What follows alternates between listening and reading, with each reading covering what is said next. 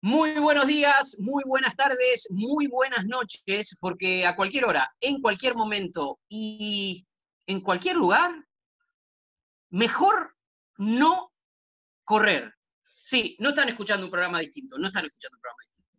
Más que nunca es importante desde este espacio decir, mejor no correr afuera. Quien tenga el privilegio de tener una cinta, que corra dentro de su casa. Quien pueda hacer ejercicio, gimnasia con su entrenador, perfecto, perfecto pero correr afuera, no. A ver si queda claro, ¿no? Damián Cáceres, ¿cómo estás? Buen día.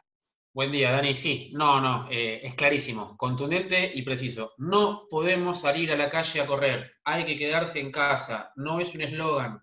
El hashtag quédate en casa no es un eslogan que pasa así de corrido, hay que quedarse en casa. Y hoy más que nunca, mejor no correr. Exactamente, Dami, mira, vamos a contar la intimidad de, de, este programa, es un programa que veníamos pensando desde hace un tiempo, que es eh, consultar a entrenadores de qué actividades hacer justamente en casa en tiempos de cuarentena, en tiempos en que no se puede salir a correr. La verdad que ahí van a escuchar decenas de propuestas, cada una más interesante que la otra, pero la verdad es que llega en el contexto de una situación muy particular. Eh, hace solo horas, solo días, eh, en una presentación muy importante del presidente de la Nación, de Alberto Fernández, se filtró una cuestión que terminó siendo confusa, que terminó siendo ambigua, que terminó siendo imprecisa, también innecesaria e inoportuna, que es hablar, bueno, por ahí se puede salir a correr, estamos, se escuchó, se puede salir a correr y fue inundarse las redes sociales de mañana salgo a correr. No solo los que escribían eso, sino mensajes que recibíamos gente como Damián y como yo, que hablamos mucho de este tema y decía, oh, qué contento deben estar, pónganse las zapatillas.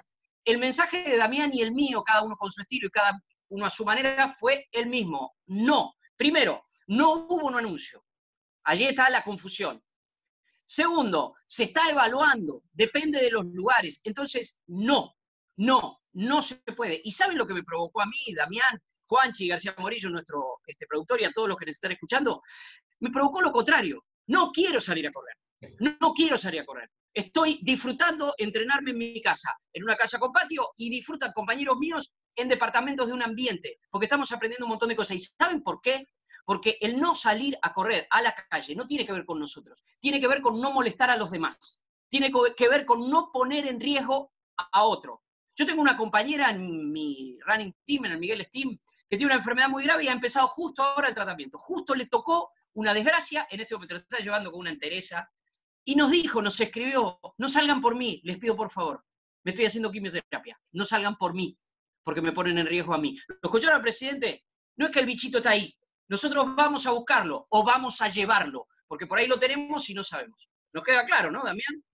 Sí, no, eh, fue bastante movilizante la, conferencia, vos bien lo dijiste, fue precisa, fue contundente, pero dejó ahí un atisbo peligroso porque rápidamente ganó la escena el mundo runner, ¿no? El mundo del running, el mundo del atletismo, que nosotros lo tratamos de difundir, de promocionar. Ahora, ¿hubo cierta ambigüedad? Sí, bueno, desde el lado nuestro, desde el lado que corresponde, que es comunicar, es, no muchachos, no la caguemos. Yo escribí eso y me hago cargo, no la caguemos, no salgamos a correr, no perdemos nada y no ganamos nada. Al contrario, es mucho lo que perdemos si salimos a correr y es mucho lo que ponemos en riesgo, no solamente nuestra salud, sino la salud de nuestros pares. Y el ejemplo que vos diste de tu compañera explica todo.